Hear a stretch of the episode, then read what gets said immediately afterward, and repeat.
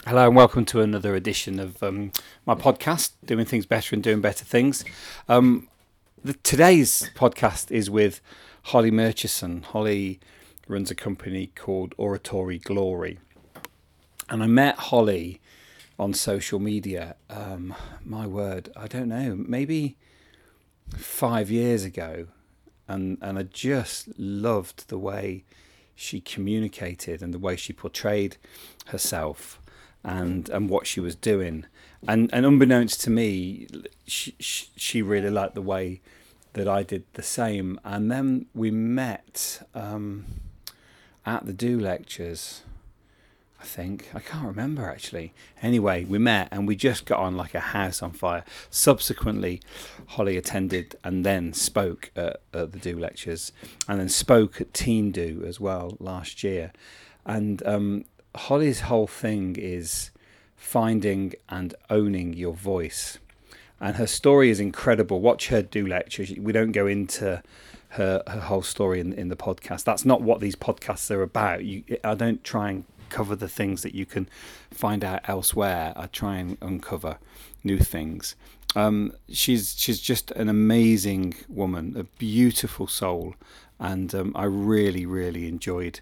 Uh, I really enjoyed recording this one, um, and it's one of the only ones that my wife insisted she sat in on. She's um, really uh, inspirational. Okay, enjoy it. How are you, Mark? I'm really good. Yeah, really good. Is it sunny over there? Um, I'm in San Francisco. It's super foggy. a normal day in San Francisco. Uh, it's so great, but we're at this place that's like right on the Golden Gate Bridge, so it's it's still beautiful even in the, even in the crazy ass fog. that's so funny. Are you, is that where you live now? No, I live right now in uh, Winston Salem, North Carolina. Okay, and you enjoying it there? You know, it's pretty slow. I'm a city kid and I'm always moving, so it was like a very painful lesson in like learning how to slow down. Um, but it's cool. It's cool. We're gonna get an apartment there and just kind of like, as you can see, I feel like I'm on the move like every other day. So, so it's like setting up setting up shop now, like setting up home somewhere. So why did you choose there? Um, you know, my partner and I were ready to relocate from the Bay Area. Um, like we made some great community connections, and sometimes you just reach that moment where you're like, I need to step outside of my comfort zone and like grow somewhere else. So we had our sights on Atlanta, and we were like, uh, my book tour is getting ready to start, so let's move to North Carolina in the meantime because my partner's mom has a house there. Yeah. So we can be closer to Atlanta to check out houses and move after the tour. But the tour ended up in like Singapore and Africa and Amsterdam, and we didn't realize we were going to be all over the place like that. So we're like, let's just let's be still this year and plan to move like into a house in 2019. So you're going to so, move to Atlanta in 2019? You know, Mark, I feel like I feel like I'm in this space where so many new possibilities present themselves like every week. So I'm just like, we're we're thinking about New Orleans now um, and then buying a larger house in uh, Atlanta because we're experimenting with like what does it look like to have home in multiple places. So New Orleans and Atlanta, um, but I'm constantly traveling for work. So like right now I'm in San Francisco, and I, I hope to be in London soon. But, hey. Um, it's been an adventure, man. Well, look, don't don't dither with Atlanta, okay? So it's, it's my currently my favorite US city. I absolutely I think it's so it. cute that you love Atlanta, man. I, I don't just love it, I fucking love it, Holly.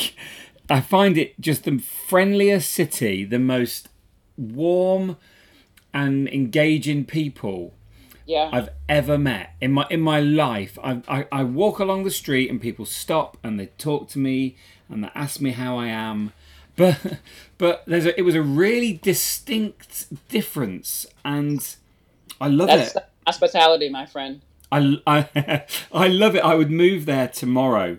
Um, and, and really? yeah, and like you, I'm thinking, and Nick's thinking, maybe living in more than one place is is a, is a possibility at some point. Once the once yeah. the kids are old enough, you know. That's we, how people like us do, man. We yeah. need to be like experiencing multiple different cultures and places to make like totally you still there holly Hello.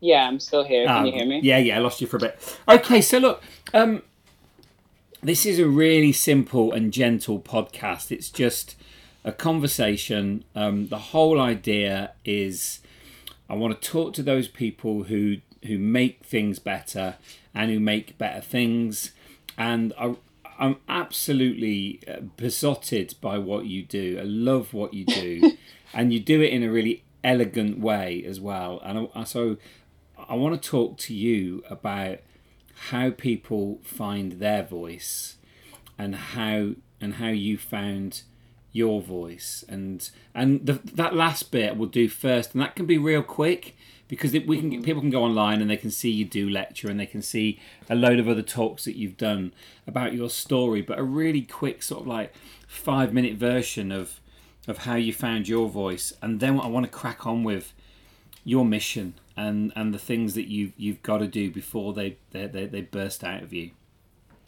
Wow. Yeah, let's do it. cool so ta- so ta- so tell me about tell me about holly I love that you start with that question. I um man, I just want my children to be able to create what they want to do in the world um, in a system that's equitable and just, right? So if I know that's the future that I want for myself, I'm constantly working on projects with like my closest friends who I think are brilliant or um, companies who are invested in social impact or just people who um, know how important it is for their voices to be heard in the world. Like I thrive in in creating spaces and experiences that allow people the capacity to do just that. Um, and that's like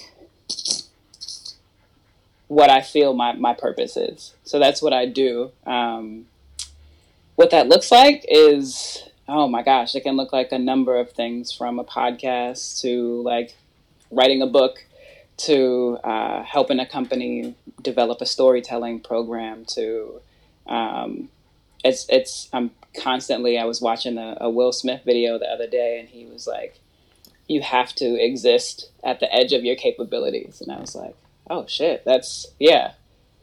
Um, so that's who Holly is someone pushing it to the limit to exist at that edge That's incredible. And how do you create? You talked about you talked about uh, creating the um, the environment or the conditions for for people to to grow. What does that look like in a world where we've democratized creativity via the internet? And increasingly, university degrees don't matter anymore, and and and, and, and and you could argue that this is the time of the greatest opportunity? Absolutely. How do you do what you do in that environment? Because because it, it there's so much. Where, where, where do you even begin to start? That's a great question. And it, I mean, it looks different depending on, like, first, it's like understanding the community that you're working with or, you know, the culture that you're working within um, and helping people identify, like, what are those areas of discomfort for you? Like, right, what are those edges for you? Um, and what do we need to create to push you to those edges? So, um, there's a college I work with in Ohio. Uh, it's a music conservatory school and private liberal arts college. And it's like, well, these liberal arts college students are wondering, how do I articulate what I've learned over the last four years in the world of work when I want to make a contribution? Like, what does that look like? Um, and it's really asking them, like, what do you want to learn? You know, where do you need to grow? And helping them identify those areas and then curating an experience around that area. Um, and that is like the process for client to client and you've got to just give it the space to grow into what it's what's necessary and what's useful what what, what if they what if they shy away from the areas that they need to be in or, or, or the edges that are uncomfortable? Because if someone goes and pokes me in a bruise I- i'll ask them not to poke me in a bruise. I'll ask them to poke Yeah. me somewhere that's not sore. How do you i don't ask them to poke me at all actually but how, how do you how do you stop people put, putting the car in reverse away from that edge and finding almost like a false plateau, a false hill that isn't really an edge, but they're kind of making it out to be because it's easier than confronting their real edge. And and how do you even how do you even know? Hmm.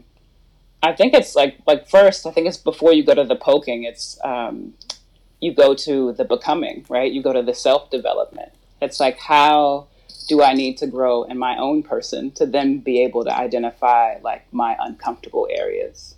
Um, and I think you know for myself that was a journey last year. Um, I traveled around the world doing a ton of speaking engagements, and I was facilitating this conversation around the necessity to become who you are, right? The necessity to to dig to those edges and figure out how you want to make a contribution to the world and then articulate that you know in whatever spaces you work in whether it's your office whether it's you know you on campus whether it's with your peers but intentionally talking about that so that you can build tribes right? Like build community with people to do it together. Um, but first it's like understanding that you are capable of doing that. And so for me being on a stage throughout last year was like oh shit like i can't just talk this talk. Like am i doing this too with my team? And it caused me to you know take this inventory of who are are you who you're saying you are you know like are you doing what you're most passionate about? Um, and then choosing the right people around me to hold me accountable for doing that. Um, so i was just mirroring that conversation out to other people to encourage them to do the same. And once you plant that seed of like oh shit like i really can do whatever i choose to do like whatever i choose to create we're here to be creative beings. Um, and if i find the right community i can do that wherever i am um, so that self development seed is like the first step, and then you can get to poking. Okay, that's interesting. And what if um, there's loads of things there actually, Holly? If I don't, if I don't ask you, remind me to come back to how you build a team with mm. with, with, trust rather than control. Um, but but you just you mentioned something then, um, and it, and it kind of it necessitates your process and, and and I loved the before the poking you've got to go to the becoming. I love that quote and I am going to make that a quote for you. Um, what if you don't know what you want to do Holly? Uh, not you but the client. Yeah no. I don't know I feel like and I know responsibility is like a, a big word to use for it but I feel like it's our responsibility to uncover that right? And that process can be fun if we choose to be like right you know, and I know when we were kids, we explored explored our curiosity like all day. It was just what we did as kids. And I think like the process of becoming and not knowing what you want to become is fine. Like the idea is that you explore the things that you're passionate about, the things that make you curious until you figure it out. It's like an onion. Um, and I think, uh, you know, Jay Z was saying in an interview recently, sometimes when people have to go inward, that it scares them. They're afraid to do the work, so they walk away from it. Exactly. So that. it's easy to not explore it, but if we are to like become who we are, like make our biggest impact and like fulfill our dreams, then we have to do the work. So, and I'm I'm with Jay Z. I like Jay Z. um, Me too, man. His interviews are freaking great. The, yeah. the, the content he's putting out right now is incredible too. I think I think he's incredible, and I think the least thing he's good at is rapping. Actually, I think all the other stuff's incredible. but that's the easiest part for him. I saw him in concert in Portland a couple weeks ago. He's brilliant, man. Uh, really? Oh, I'd love to. Yeah, he's so good. His live show was amazing. Okay, that's on my on my to do list. I'm in Atlanta in about four weeks' time. Um, i I'm, yes. I, I, we tried to see a few gigs last time we were there actually, but it all kind of fell apart. But I will make sure I see somebody or something in Atlanta when I'm there. Please, Atlanta's a great place to catch a show. Yeah, where did we Masquerade? We went to a, a club called Masquerade. I really enjoyed it. It was a really nice place. They've got some great spots. So, I'm going to push you back on this. Okay. Because I work with people who are nearly 50 and older who still haven't mm. worked out what they want to do and they ask me what they want to do what they should be doing and it's not my i mean i work in the same way as you i help people find their thing yeah i help people i don't help people find words like you do but i help people move beyond the artificial horizon that they've set themselves Mm-hmm. And and I always start with you know what do you do in your spare time? What what would you do if you if you only if you only had tomorrow? What would it, what would it be that you did? Um, how how do you get a handhold on that? Where do you put that first key? How do you do that? Uh, like the key to get them engaged, like engaged in the process. Yeah. Um, I mean, it's not uncommon. I, I start with the why. Like, I think, and I think, like, if you are 50 and you don't know what you want to do, it's like, fine. It's not that you don't know what you want to do, it's that you don't know what you want to do next. And becoming is like an ongoing thing. Like, we evolve and shed layers. Like, I've, I've known you for what, four or five years now? Yeah. And I've seen you, like, evolve and do so many different things through that time. So, um, I think the first one is like starting with why and having people reset and ask like, oh, why am I still doing this now? Because you can be in a job for like 20 years, and the reason why you started 20 years ago isn't necessarily the reason you're still doing it now. And so having people ask themselves that question is like, oh shit, let me let me refresh. Like, what what is like my reason for this? Um, It's- it's- and having them assess their own why is like, okay, now we can now we can dig in and do some deeper work because you've redefined, you know, the why. I think you're right, and, and there's a there's a kind of why backlash with some people over here, and and, and I and I see it with some of my friends on blogs and Instagram, and it's you know what if you haven't got a why, and and there's a little bit of cynicism about it. Mm-hmm. I, I, I don't buy that shit. Start with why is still the best thing out there in terms Yeah. of al- al- aligning you with with a direction. M- maybe not a task, maybe not a job, and and you've got to believe in something bigger than you. The world would be so small if you didn't believe in something bigger than you. So Yeah. I yeah, I mean I use it all the time, and I feel him back. And I met Simon at an event a few months ago, and he was one of the most humble, lovely people I've ever met. And I didn't expect that. And that sounds really bad and, and judgmental of me, but I didn't expect that. So I start in the same place as you, Holly. Now, that's good. How would you get them? Because because the reason they're still in the job 20 years later, by the way, is the fact that they've been doing it for 20 years and they think that's all they can do. Yeah. And and and the reason that they've not done anything else, and I see this all the time, is because they think they haven't got the skills or the university degree or the experience to do something else, not realizing that none of those things matter anymore or matter mm-hmm. less than they've ever mattered. So so understanding what they should be doing or want to do or feel that they can do, and starting. How do you get them to start? How do you how do you get them to s- to stop stopping and start starting? Um, you know, I really believe in um, the value of community. And I think one of the best things about community is holding, we hold each other accountable for something.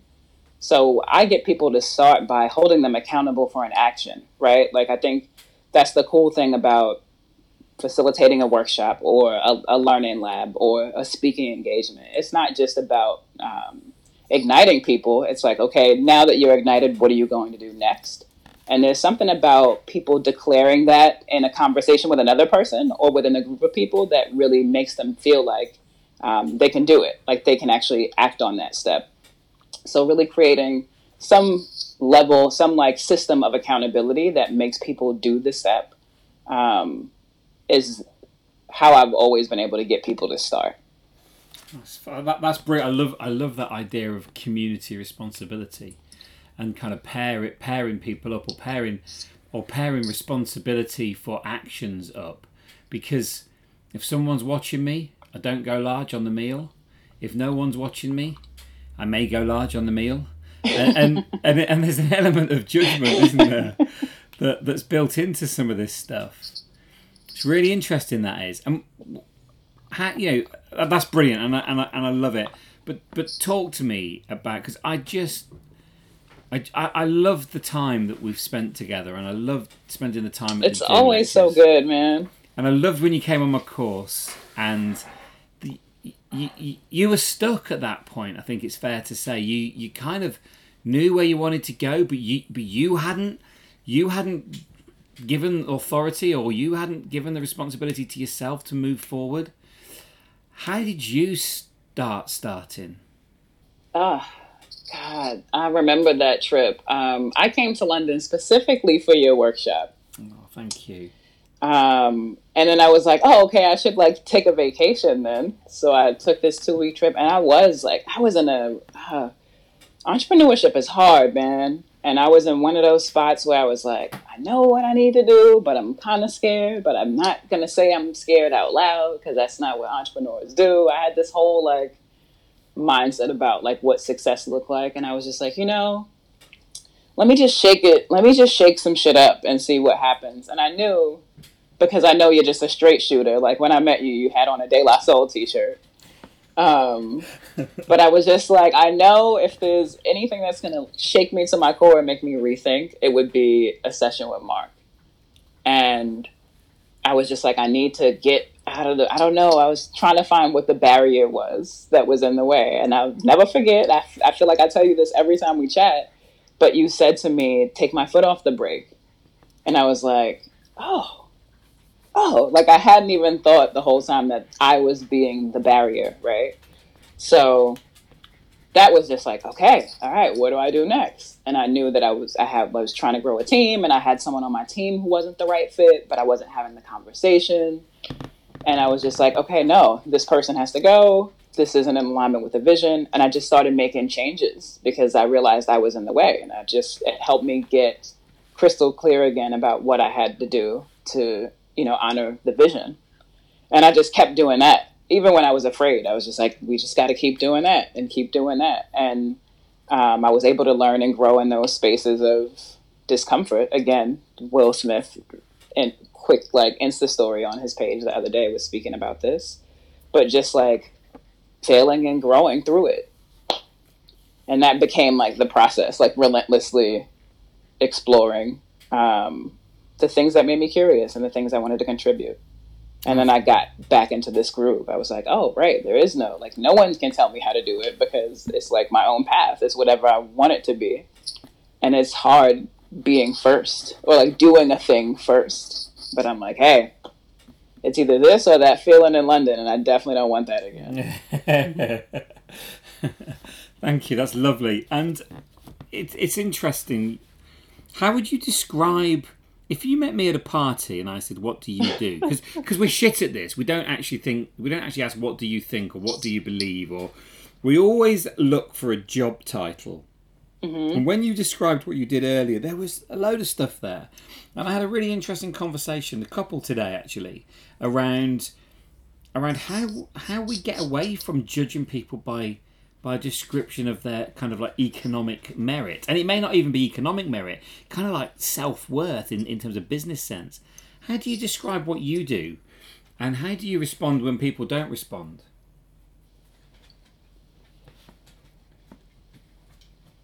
How do I respond when people don't respond?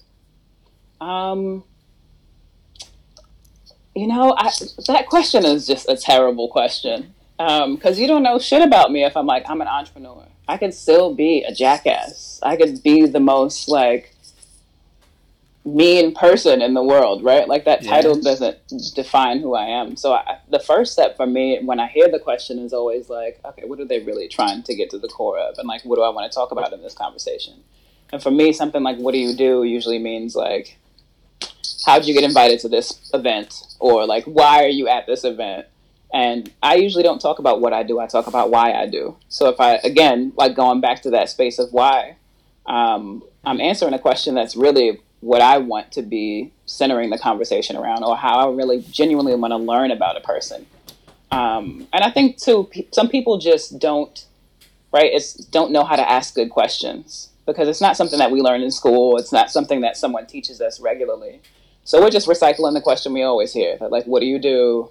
why are you here? You know, what are you up to? Um, and when people don't respond, I, I have learned ways to like pivot from the conversation, but I always send a question back. You know, like what are you up to right now, or you know, what are you most excited about? you know, what made you come out tonight? Depending on the space, I'm like, how do we create like a real human conversation? That level of um, humanity is missing in in many transactions, and they and they that's the thing. Transactions. They've become yeah. transactions, and they've not and they've and they've stopped becoming inquiry and they've stopped becoming um, they've stopped becoming curiosity and, and and I loved your first response to that was what are they re or words to this effect what are they really asking how much mm-hmm. money do you earn where where do you sit in the social hierarchy relative to me and I, I once we once lived in a place that was really um, uh, kind of materialistic. It was a it was a little town in the middle of England called Market Bosworth, and it was just the weirdest place where people would genuinely ask you where you schooled your children. And, wow. And Nicola got asked, "What does your husband do?" More than she got asked, "What do you do?" What does your husband do? Yeah. Yeah, it was wow. a fucking horrible place. I'll be honest. Um, uh, but but these places still exist, and and all they're doing is that they're, they're trying to create a structure, a, a, a tiering, a hierarchy, and for them to understand where they sit relative to you. And what I love about what you do, and what I love about what I do, is I cut through that. We cut through that shit, and and we ask them something about belief, because they ain't used to that and, and, and suddenly it opens up another conversation.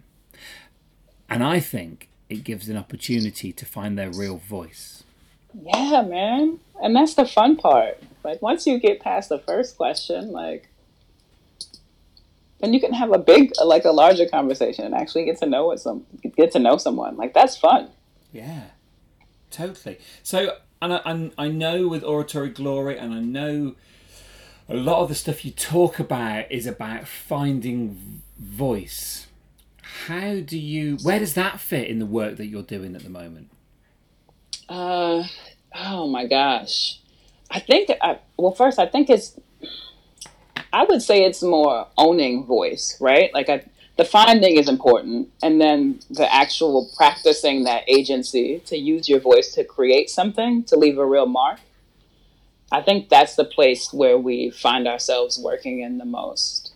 Um, and for me, all, all of my work is wrapped in that, right? Like me going and doing a talk is the ownership of my voice to leave my mark on a group or, you know, um, a, to share philosophy, right?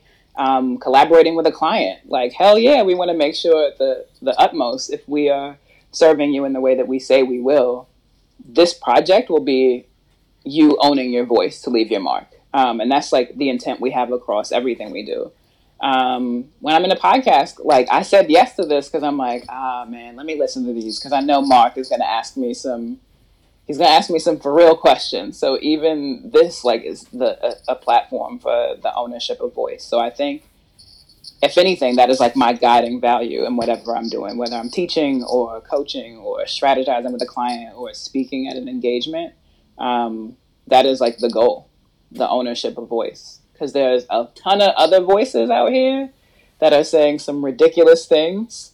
Um, and I oh, think oh, we need more light crazy... in the world to uh, diffuse that. You've got one crazy fucking voice out there at the moment. It is scary.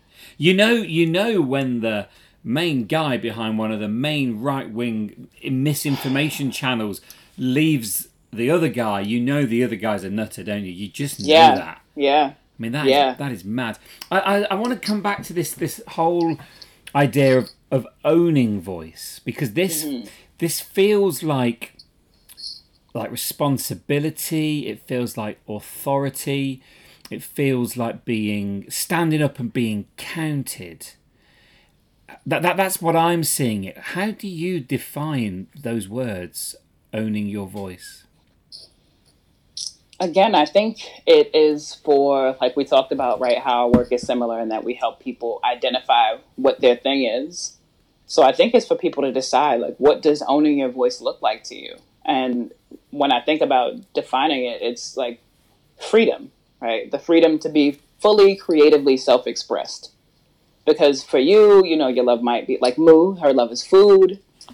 And, you know, for someone else, it might be sports. For someone else, it might be um, marketing, it could be anything, but what does it mean to be just fully unlocked in that thing that sets you on fire? That's I think that's what the responsibility of it is. That's beautiful. What does it mean? To, I'm writing this down to be fully unlocked. That is that's brilliant, brilliant, Holly. Absolutely brilliant. And Holly, can you remember a time where you weren't unlocked? Can you remember what you were locked by? Can you remember how how that felt? Yeah. Um, damn. Most recently, I mean, last year, if um, I mean, I've shared. I, I share with my friends. I share. I try to use my social media to share in that way, like what my journey of becoming and self development has looked like. But yes, last year I suffered from like extreme anxiety. And it was like being caught between this space of past and future. So it was just like, I'm worried about something that hasn't even happened yet. And that is just like an intense, a very, very intense feeling to start your days. But it like steals the present away from you because you're so caught in between of, oh, what did what I do yesterday? Like mess up what could possibly happen like five years from now. It's just like a really intense anxiety around um, wanting to make sure that what I was doing was impactful. And it was, I had to have a moment and a, a lot of conversations with mentors and my partner, Coley, and friends of like, you got to just learn to just be here now. And I was like, yeah, right? Because all I have is like this now moment. And I'm like, oh, yeah. So I just got back to like, what does it mean to be, you know, to make impact is to be your fully creative creatively self-expressed self. So I'm like, oh, let me go back to the things that make me feel creative. I'm like, ah, I love food. I'm like, ah, I've been saying I want to ride BMX. I'm going to buy a freestyle bike this year. I'm like, oh, I love fashion. Like, how can I create some sustainable like clothing in the world? So now I'm like, oh, okay. I can operate in this place. I don't have to have anxiety about it. All I have to do is wake up and choose to create. And do you, and uh, there's two things there. There's an album by Oasis called "Be Here Now," and "Be Here Now" is a lovely mm. Zen phrase, and they are about the least Zen band I can imagine. But but how how do you respond? Does that how do people respond to you when one day you're designing clothes or or or, or, or talking about creating sustainable fashion and the next day you're presenting on voice and the next day they see you out on the bike it goes back to this this question that I had originally. I think about how people view you. Do you confuse people when you are able to shift between those different functions so fluidly?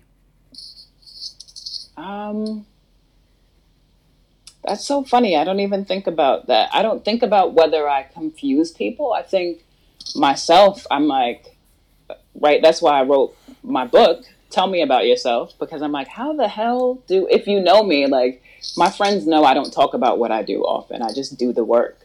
So because I, because doing the work exists across so many different disciplines and mediums for me, I do really think a lot about like, oh, how the hell do I explain this so that someone understands? Because it might be something they want, might want to be a part of, or you know, we might be able to collaborate together, or I may be able to make a connection for them, or vice versa. So I think for me, I'm in my head around like, does this make sense? How does this make sense? I'm confusing myself. Um, but I, um, yeah, that's such a great question. And it's it's a tricky and an ongoing challenge that I think we have where when when traditional jobs aren't traditional anymore and when yeah.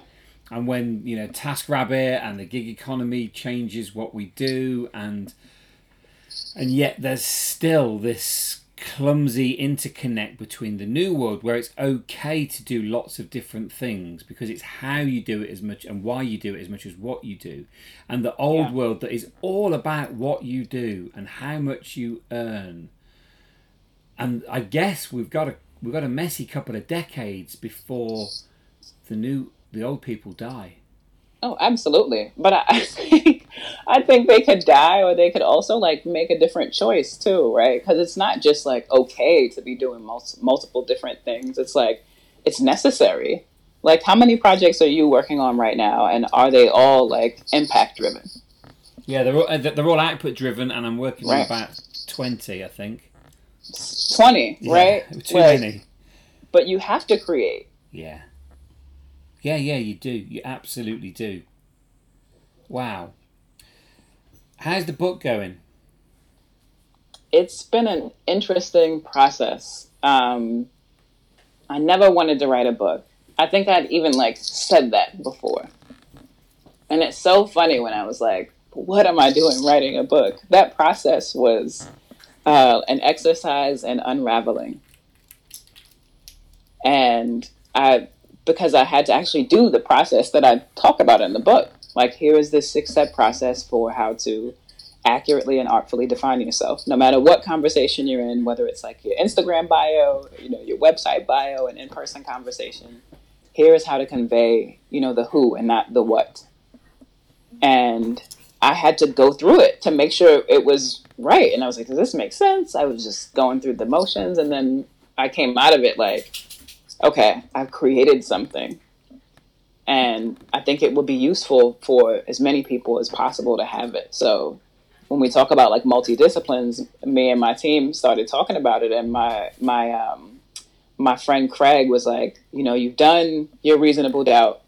This is like, this is the first album so we got to treat this like an album. And I was like joking with them, like, all right, what is the what is platinum for a book? And I was just like, all right, we got to sell hundred thousand copies by next December, but and talking about 2018.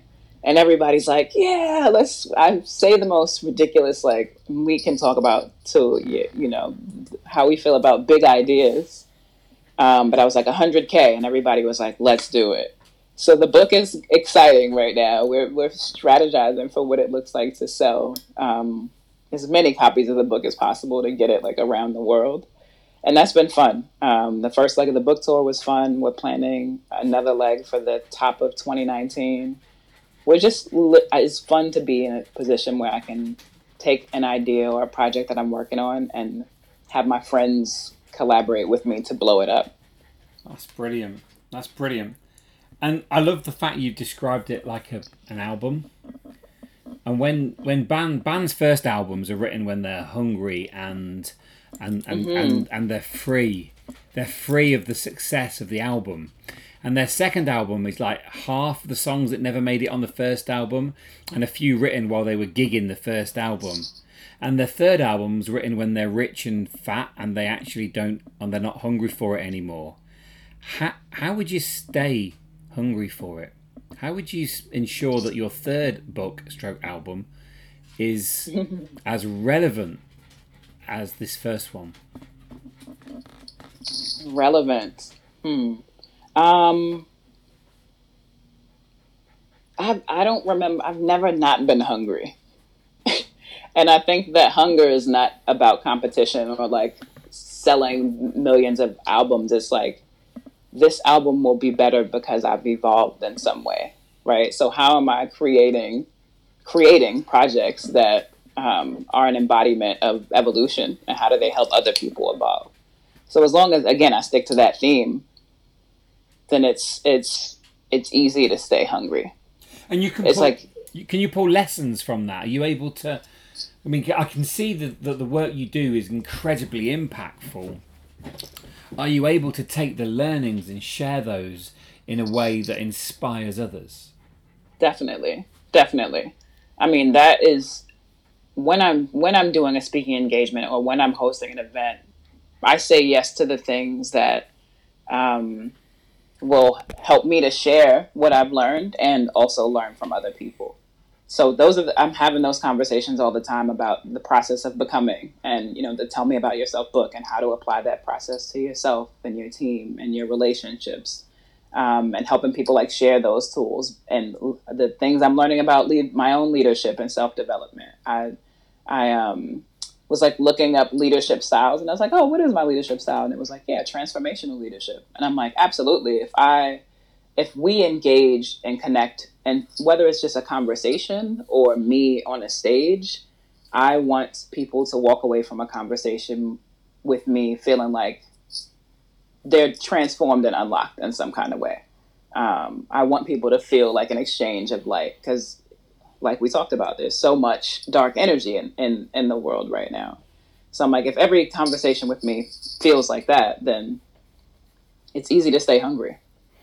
That's brilliant. And Holly, uh, we're gonna. I'm trying to keep these to like 40 minutes so people can listen to them on a run or on the way to work, and we're we're, we're about there. But I'm acutely aware that this could go on for ages. So I'm gonna I'm gonna ask to do like a second album version of this conversation. We're gonna put out a double CD, Mark. I think we should do a gatefold, and I'm back on vinyl, Holly. Um, but just yes, vinyl. you're, you're, you're, you're incredible and and the free there's two final questions the freedom that you you you you espouse and talk about it's quite clear that you are fully unlocked and that just explain to someone that isn't how that feels Um, I wouldn't. I honestly wouldn't even say fully. Um, I I feel like there are still things that I'm like working on and working through. I think it's just the choice to work through them. Like, right? We all know we have issues that we need to work through, or you know, habits or beliefs that we need to transform. But it's like choosing every day to do that, to actually do the work. And for me, I I know that I've reached I definitely feel like I'm operating in a different level of consciousness. And it is heightened for me, like that there is more possible. So I'm like, oh yeah, I'm I'm definitely gonna keep going. But I don't know that we're ever like fully unlocked, you know?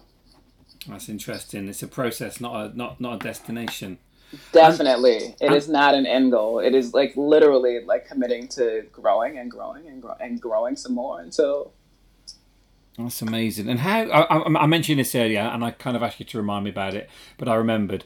Um, you seem to have grown a team on trust, not control, and and you've kind of alluded to the fact that some of the fit wasn't right to start off with. Some of the people in the team didn't quite fit. Not that they were bad or anything; they just weren't quite right.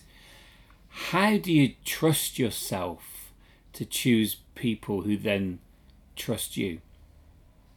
Yeah, um, uh, this a lot. This was a lot of last year too. It was just learning how to let go of, you know, when you start a business and you have this big vision in mind. It's, it's your baby, so you're like, all right. I try to let you know. I worked with some folks before. I trusted them with the baby. It didn't really work out. Let me just still do all the things. Um, but I was like, you know, that's not. That's actually not a useful way to function. So I was like, how do I operate in service of the vision? Like, is this in service of the vision? And I had to ask that question of myself. And I was like, okay, no. Like, who do I need on my team? These are the types of people that I need to help me execute these projects. I know I need honest people. I know I need proactive people. I know I need people who challenge ideas. Um, I know I need people who have done everything from like marketing to like PhDs in literature. Like, we have this um, multidisciplinary crew. And I was intentional about choosing people who knew way more about me than areas that I know I needed to apply to the business somehow. And I checked people's track record. I think for me early on, I just I took people's word for it if they said that they were a certain person. Um, and I was like, oh right, you have to check references and like really know that people have some skin in the game. So I, I took a lot of L's before I started seeing W's, and I just noticed the people who had been around me for the last ten years, who were working hard in whatever their lane was, were really leveling up, and we were friends, and we stayed in touch about projects, and it was just like, okay, now we're at a place where this is like our core unit, and that took me like a year and a half to grow through my own like ego things around letting go and and asking for help and taking my foot off the brake and all of that stuff. Um, and then people were going through their own growth. So now we're in a space where we're like we have a really solid core team and we contract and expand on projects as needed for like outside outside work and then we get to do some really cool stuff internally too. So um, that's been a hard a hard journey, but I'm really happy for um, what we've been able to create as a team now. That's brilliant. And that's that's been a really lovely, in your words, exchange of light. Thank you so very much. And just finish really quickly. Just remind me of that Will Smith Will Smith quote again. Oh, uh, hold on, I have it in my vision doc. Uh, you have to live at the edge of your capabilities. That's just lovely. It's absolutely brilliant. Holly, you've been fantastic, and thank you so much. We're going to do this for certain we're going to do this again. Yes, please. Yes, please. I hope I see you at Do this year. I hope you see me at Do this year. Do USA? No, no, Wales. Are you coming to Wales? I want to. Yeah, it's the 10th anniversary. I will definitely I know. I will definitely be there. Wow. Hopefully you got something from that. I really enjoyed um, doing that one. Obviously you'll have picked up we did that one um, over the internet um, rather than in person. And uh, I picked up so much from this, much that I didn't know um, fell out of that one. And th- that that Will Smith quote is just just beautiful and it, it, quite an inspiring um, conversation. And I just love a couple of things Holly said before the poking, go to the becoming. I thought that was absolutely brilliant. And um, what does it mean to be fully unlocked? That I think so many of us walk around with a, a restraining or a constraining bolt in place. And I just think that um, understanding how you can unlock yourself and what that means in terms of possibility is crucial. So uh, her, message is really clear. I love the, the focus. Is this in service of my vision? And I, I, I just thought it was a beautiful conversation. Um, so, Holly, thank you so much. Hopefully, you enjoyed it, got something from it. Please um, let me know if you didn't. Let me know if you did. Um, tell people about it, and um, yeah, keep keep listening for the next one. Thank you.